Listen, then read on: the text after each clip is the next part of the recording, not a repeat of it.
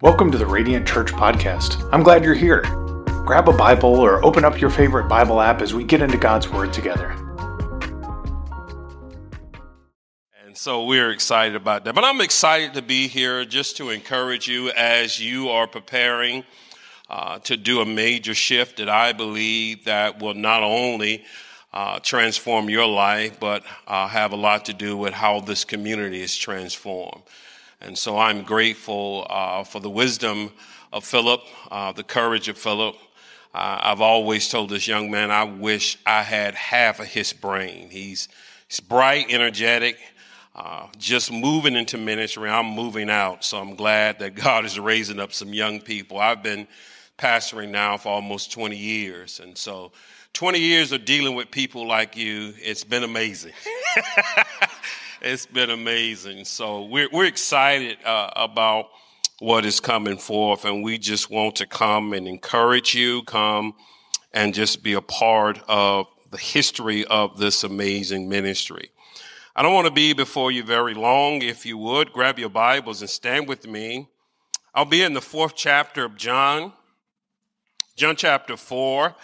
I'm, I'm going to do something I, I, usually don't do. I'm going to read uh, several verses. I usually only read a few verses, but I've learned to uh, not to assume that everybody knows the story uh, of the Bible like I do. I know that there are people on different ends of the spectrum. There are some you've been in church all your life, and there may be some this is your first time in church.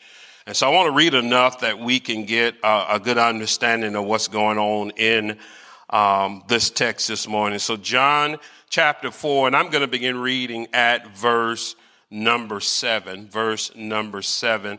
And I'll read down to verse 24. Uh, the Gospel according to John chapter 4. Uh, the Bible speaks, we listen. A woman of Samaria came to draw water. Jesus said to her, Give me a drink for his disciples had gone away into the city to buy food. Then the woman of Samaria said to him, How is it that you, being a Jew, ask a drink from me, a Samaritan woman? For Jews have no dealings with Samaritans. Jesus answered and said to her, If you knew the gift of God and who it was who says to you, Give me a drink, you would have asked him, and he would have given you living water. The woman said to him, Sir, you have nothing to draw with, and the well is deep. Where then do you get that living water? Are you greater than our father Jacob, who gave us this well and drank from it himself, as well as his sons and his livestock? Jesus answered and said to her, Whoever drinks of this water will thirst again. But whoever drinks of the water that I shall give him will never thirst. But the water that I give will be like a spring up to everlasting life. The woman said to him, Sir, give me this water that I might not thirst, nor come here to draw. Jesus said to her, Call your husband and come here. The woman answered and said, I have no husband. Jesus said to her, You have well said, I have no husband. For you have had five husbands, and the one who you now have is not your husband. In that you spoke truly. The woman said to him, Sir, I perceive that you are a prophet. Our fathers worship on this mountain, and you Jews say that in Jerusalem is the place where one ought to worship. Jesus said to her, Woman, believe me. The hour is coming when you will neither on this mountain nor in Jerusalem worship the Father. You worship what you do not know. We know what we worship, for salvation is of the Jews. But the hour is coming, and now is, when the true worshipers will worship the Father in spirit and in truth. For the Father is seeking such to worship him. God is spirit and those who worship him must worship him in spirit and truth. You may be seated in the Lord's house. Just for a little while, I want you to wrestle with me from the subject the truth about worship. The truth about worship. The prophet Isaiah, throughout his book, he talks about Israel and God's people that God created them that they might show forth his praise. And then that 150 Psalm, that praise song says, Let everything that have breath praise the Lord. So the thing about worship is that we are all created to worship. We're going to worship something. So the question is not if you're going to worship, the question is who you're going to worship. For all of us just made that we have learned how to worship. And some people say, well, I'm not a believer. I, I don't worship. Well, worship is just uh, expressing and responding to the worthiness of a deity or even an individual. I remember when Michael Jackson was still living and when he would come to concert and they would pan the audience people would be crying and falling out, and Michael ain't did number. They didn't realize that they were responding to him and they felt that he had a worthiness because they loved his songs, and Michael wasn't going to do anything for them. Many of them would never touch his hand, he would never speak to any of them. As I watch, and I'm not a, a sports fanatic, but as as I watched the ball games, how people actually paint their entire bodies for their teams and how they would cry, Philip, when they lose. Grown men sitting out there just weeping because somebody dropped a football. Realize that they were worshiping. So we, we're going to worship. So we just need to figure out how to redirect our worship to God. And for those of us who understand what worship is, maybe we need to deepen our worship. Or maybe we need to understand that maybe our worship needs to go to another level. Maybe there needs to be a shift in our worship. Because what I found out about us, that we can take a good thing and we can make it a religious thing. Mm-hmm. I, I, told my men we have Men's Monday. Every Monday night we come together. We talk about being kingdom men, and it's a powerful thing. But there are some men who have been a part of that for the last seven years. And see, the thing is, when they came seven years ago, it had an impact on their lives. But the more they came, the comfortable they got. And it no longer had the power that it once did. And I think even church can become that, where it becomes routine. That I know that this is what I should do because I am a believer, I am a Christian. So Christian people go to church, and so you go out of routine. Even when we partake of the Lord's Supper, uh, many churches they do it every first Sunday. Dress up in white and put on the white gloves. I don't know what the white gloves are for. Maybe, maybe it's back to Michael Jackson. I don't know. But to get to the place where they're no longer, as the Bible says, examine yourself. It's now just what we do on first Sunday. And so it's routine. And so maybe there needs to be a shift in worship because maybe, maybe we don't know the truth about worship. That's where you are in our text this morning. The Samaritan woman, she, she comes to the well in the middle of the day, that's significant. Put a pin on that. We'll come back to that. But this day, she comes and she's not by herself. She comes and there's a Jewish man sitting there in the well. And she approaches him, he speaks to her, Give me a drink. And immediately she reminds him, Hold up, you Jews don't deal with us Samaritans. We, we, don't, we don't talk like that. In other words, let me bring it to us. You don't know me like that. You asking me for stuff. And she realized now that this is a different kind of encounter she's having. Jesus began to dialogue with her. And I would imagine she says, I'm trying to get my water. And there's a reason why I have come this time of the day. Most scholars and historians say the reason why she came in the heat of the day, afternoon, is because she wanted to avoid the people of the town. She wanted to avoid the women. Usually, the women came early in the morning or late in the evening to draw water for the day. Maybe she had gotten to the place that she was tired of the snickering and the pointing and the laughing because the well was a place where they congregated.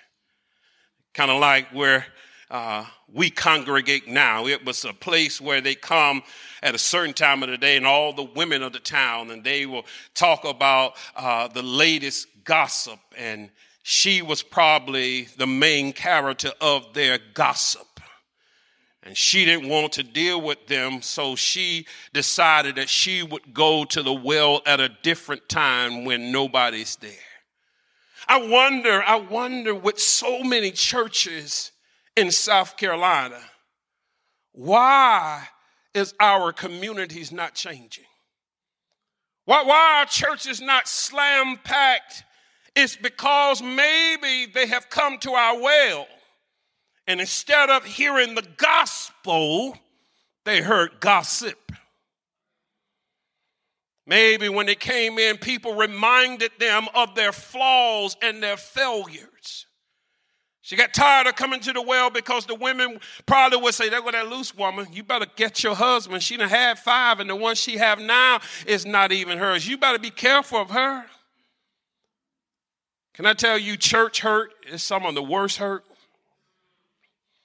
Because you come to church, you come to a place, and you believe that this is a place where good people and God people are, and they're going to treat me differently. They're going to love me, they're going to support me. But you come and then you're treated like trash. And you walk in the door when somebody look you up and down as if, what are you doing here? So she decided that she would go to the well at a different time. Maybe, Philip, I don't know. Maybe, maybe coming up with a new model would give some people out there in the community who don't want to come during the church hour. You know, the church hour. Sunday morning between the hours of 10 and 1. That's, that's the church hour. That's when most traditional church folk come to church. And we come, we hear a song, we uh, read a scripture, we give a little money, and we go home. And many of us, our lives are not changed one bit. So she decided, I, I'm not going there. But she comes today, and Jesus is sitting there, and he says, Give me water. Uh, and she says, Why are you talking to me? He says, well, If you knew who was talking to you, you would have asked me for water. You would have asked me. She says, Sir, the well is deep and you have nothing to draw with. Jesus says, This water that I'm talking about, listen, you ever get this water, you'll never have to thirst again. For this water will be like springs bubbling up to eternal life. She says to him, Give me this water. I want you to catch something. You probably read it too fast. She was good with not thirsting, but listen what she says. So I no longer have to come here to draw water. If you got an answer to me having water and not having to deal with those people of my town, give it to me because I don't want to come here no more. I have to come here because this is the only source of water. I can't come in the early day. I can't come in the late evening because they're here. And when I come, it's so hot. And if you got something to fix that, I'll take it.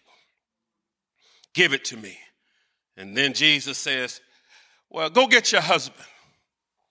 And I would imagine in that moment she's saying, Here I go again.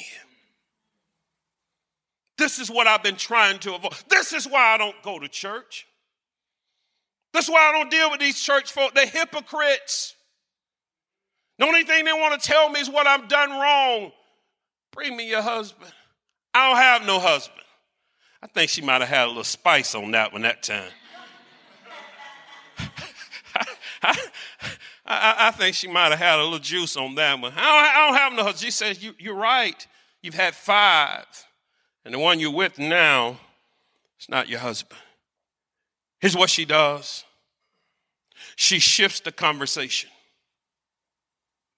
She shifts the conversation because she, she doesn't want to have this conversation.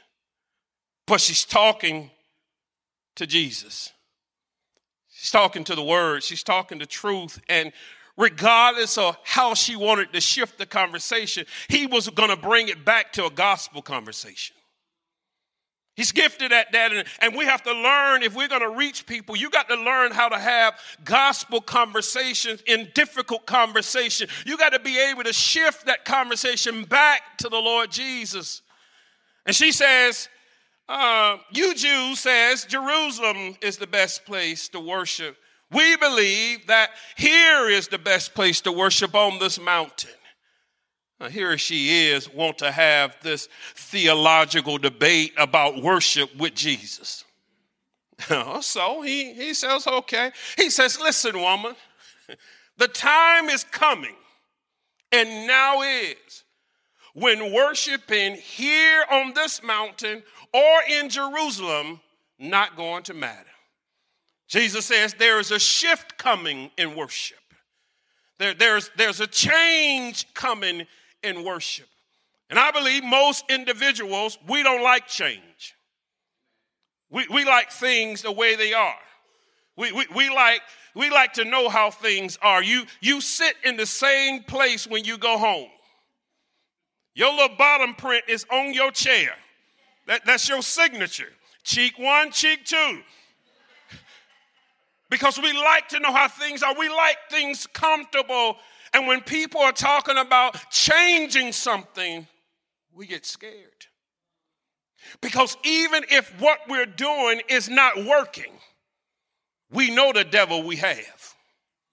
That's why people stay in broken relationships so long. You, you know what you got, but you're afraid to find out what's beyond. He said, There's a shift coming. When Philip called me a month or so ago and says, Radiant Church is trying to rethink, reimagine what they're doing. I said, man, go for it. Because what we're doing is not working.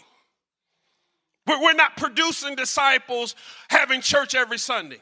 We're producing church folk. And churches are packed across this country. And pastors love that. Let me say this. We, our ego is fed by how many people are in the pews and how many dollars are in the bucket. Hey, hey, Doc, how many you had this Sunday?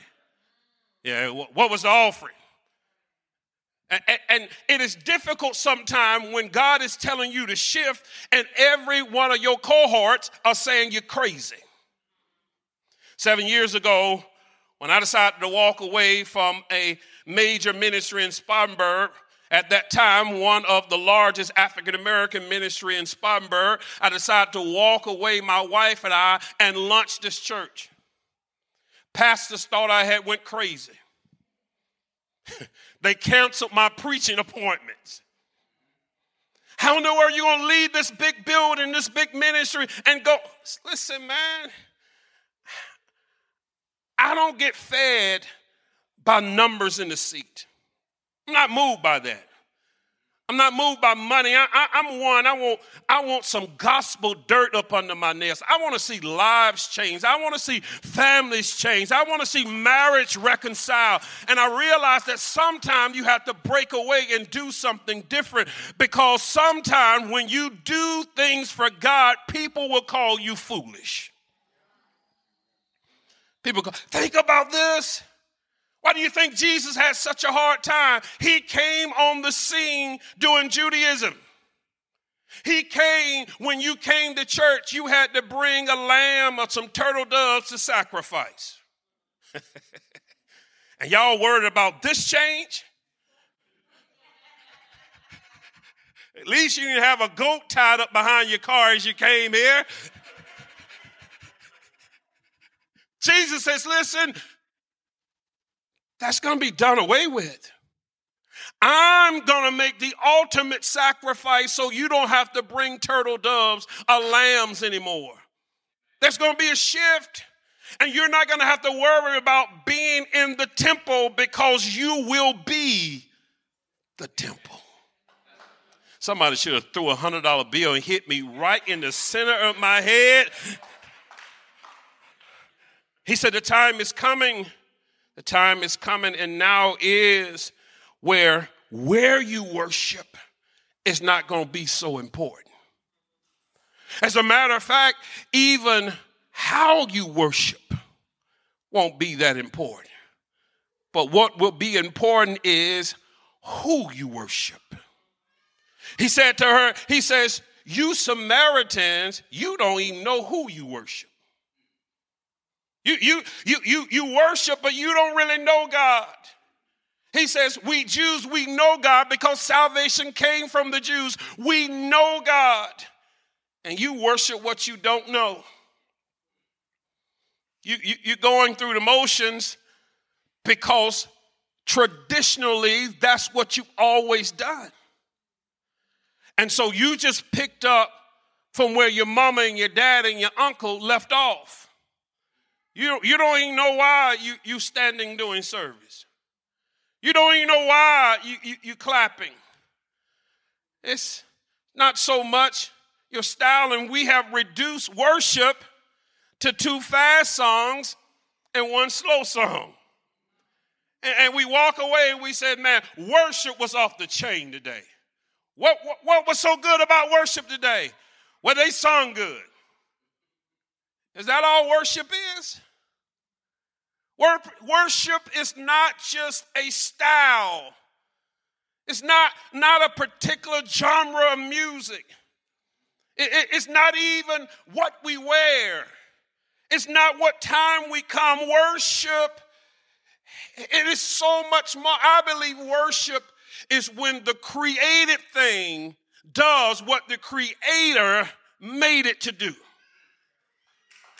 That if if our time together in corporate worship does not produce something in your life outside of these walls, you don't know and you're wasting your time. Because God is not concerned about your style of worship, He wants to make sure that you have a lifestyle of worship. So, worship is not just about your inspiration making you feel good, and the song was wonderful, but it should be about your transformation. That it should move me to become more and more like Him, but that can only happen through the application of the Word. If you don't take the Word of God and begin to live it and apply it to your life, you were just happy. And that's why Jesus says we're going to have to learn how to worship God in spirit and in truth. So it's not enough that we clap and we dance and hey, you got to have spirit. nobody want no dull worship experience. Uh, I, I don't want to preach to folk, y'all just kind of looking at me like some of you are looking at me. But I, I, I work. worship should have some spirit, and it, it, you, you should feel something. I don't want to serve a God that I can't feel every now and then. I need to be able to sense God is near. And when I get around other believers and when we begin to lift our hands and praise this God, there should be something that goes on on the inside of you. You ought to get a tinkle every now and then because worship should have some spirit in it. What if I got up and what if Philip and the other pastors got up every Sunday morning and they kind of talk to you, good morning, turn to your Bibles, and the whole sermon is kind of like this. They could be speaking truth, but because there's no spirit attached to it, it's, it's harder to receive. That's, that's why we have music. Music is that thing that kind of break down some barriers and, and music kind of gets you in the mood. That's why usually everything you do in your life, family reunions, weddings, birthday parties, whatever, even if you're just having a friend over for a glass of Dr. Pepper, you have music. You have music because music kind of settles you and prepare you to receive, hopefully, some truth. So, worship without truth is just getting excited but it doesn't change anything. Jesus says you got to have some spirit and you got to have truth. They got to marry one another. You got to know why you're shouting. You got to know what you are excited about. You got to know why you're running around the church. And there are a lot of people, as we look on television and on the internet, we see all of these worship services around the world, and we see, man, they have uh, the most expensive lighting and the best musicians and the best soloists, and all of that is wonderful to produce some energy. But if that energy is not reinforced with truth, there will be no transformation of lives. And it would be no more than coming to a concert, feeling good, but never doing good. Jesus says the time is coming and now is when the true worshipers of God will worship him in spirit and in truth. And here it is. He says, and God is seeking those to worship him. He's looking for real worshipers. He's looking for somebody that realized that maybe culturally how I worship God may not be quite right. He's looking for those who, who are kind of subdued in their worship to realize you need a little spirit. He's looking for those who are so stern with their truth that they're legalistic to relax a little bit and lift your hands and don't be out there trying to cross all the T's and dot all the I's and find out where Philip messed up in this. Sit down, shut up, listen, throw your hands up and shout sometime I'm going back to Spartanburg.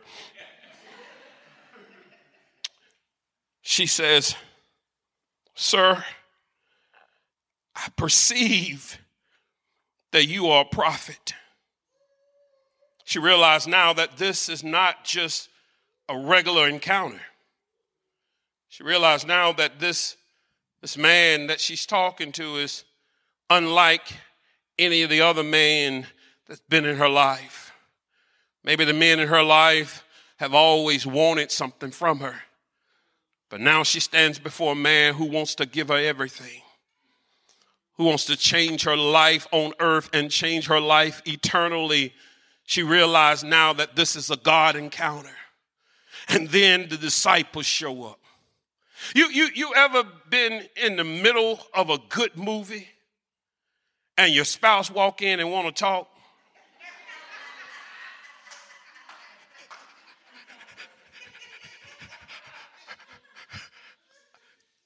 Even though, because of technology, we can pause, but it's hard to recreate that moment. She's in this moment now. She realized that this is God. She says, Sir, I know that the Messiah, the Christ, is coming, and Jesus says, I am Him. And at this moment, she's like, Whoa. And then the disciples show up with food. Those who have been walking with him his whole earthly journey, almost three years they've been with him. They go to the town to get food. They come back. They're not sensitive to the moment. They tripping now. Why is he talking to that Samaritan woman? What she want from him? Why are they at our church? Why are we doing this? Because some people, when they don't understand it, they try to kill it. Instead of trying to understand that maybe if Jesus is doing this, he has purpose in it. He says nothing to them, and the woman drops her water pots. She goes back to the town, to the people that she's been avoiding and she began to preach the gospel message to them Come see a man who's told me everything about myself. Just a brief encounter with Jesus. Just one moment in a real worship atmosphere. This woman who she was trying to avoid all the other women now are going back to the town, the same town, catch me, that the disciples just came from. They went to the town, nobody followed them back. She went to the town after a true worship experience, after there's been a shift in her worship, after she gets truth about worship, and she says, You got to come and see this man. Now, here's the thing I said to myself, There must have been something about her that the town responded to her. There must have been a transformation in her voice, in her tone, in how she was saying it, that they said, We must see him for ourselves. And when you get the truth about worship, you will stop coming to church by yourself. When you really begin to experience God in a way like you never experienced Him, and when he begins to do a work and that water that he talks about begins to bubble up in you, and you got to understand it bubbles up not for you, it bubbles up that you can use it to give it to someone else. It's not for us to keep. He allows it to bubble up that you can sprinkle somebody else. If I was at my church full of Bible say at that time you ought to make it rain. I'm not at my church, so your Honor, strike that from the minutes.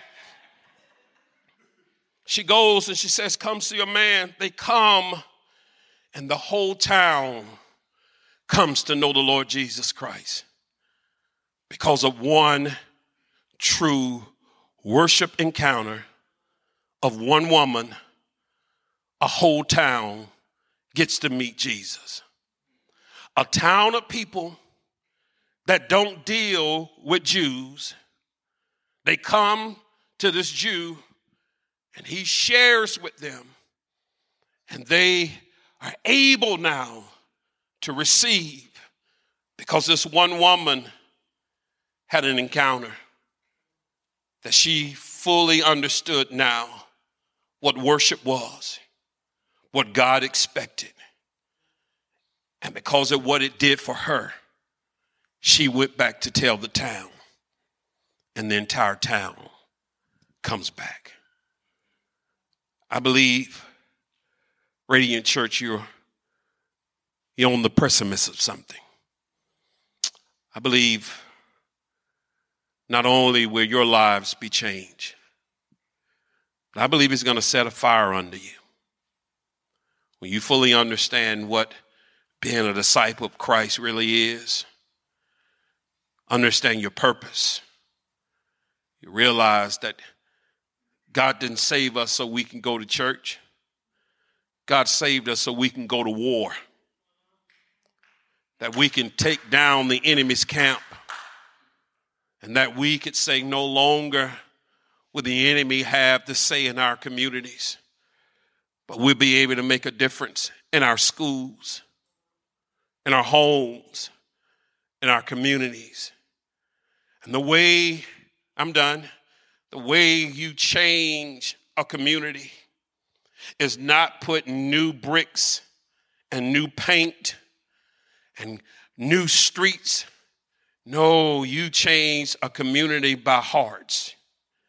You want to stop crime? Get the one that climbs through your window to come through your doors. Speak to the drug addicted person on your corner.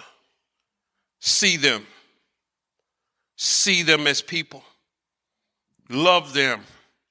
Love them because they are made in the image of God. Don't love them to get them in your church. They see through that. Get to the place where your worship of God is not where you are, but who you are. And you'll realize that even in my kitchen, while I'm washing dishes, I can worship Him. So I'm riding down my car, He's with me because now He lives in me and I can worship Him. I can worship him. I can worship him on my job. They, they may be able to tell me I can't pick my Bible up and read, but his word has I, have I hid in my heart that I might not sin against him. I can worship wherever I am because all I have to do is just express my love and my worthiness of him. God, I thank you. And the beauty of it, it does not matter now. I used to worry. I used to worry if you walk and you lift your hands and you're talking, folk gonna call you crazy. But now, because everybody had these little things in their ear, you don't know who's crazy or not. So just worship him.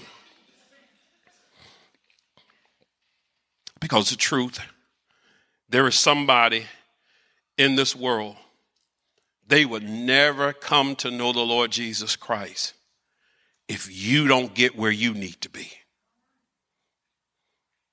We all have an assignment to tell the good news and tell somebody about the man you met that changed your life. We're in a discipleship training in our Tuesday night teaching. And one of the things I told them, you don't have to be a seminarian, you don't have to be a biblical scholar to disciple somebody. You just simply give what has been given to you. You say, I don't have but a little bit. Give what has been given to you. That's always required. And when you get more, give more. Share with somebody what God has done for you. And I promise you, it will be the beginning of the transformation of this church and the transformation of your home and ultimately a transformation of this community. And that's the truth about worship. Believe it or not, it works for me. I believe it will work for you. Thank you for joining our family in North Charleston as we heard God's Word preached today. We would love to connect with you. You can find us online on Facebook, Twitter, and Instagram Send us a message to learn more about what Radiant Church is doing or support the vision of Radiant Church at radiantcharleston.com/giving.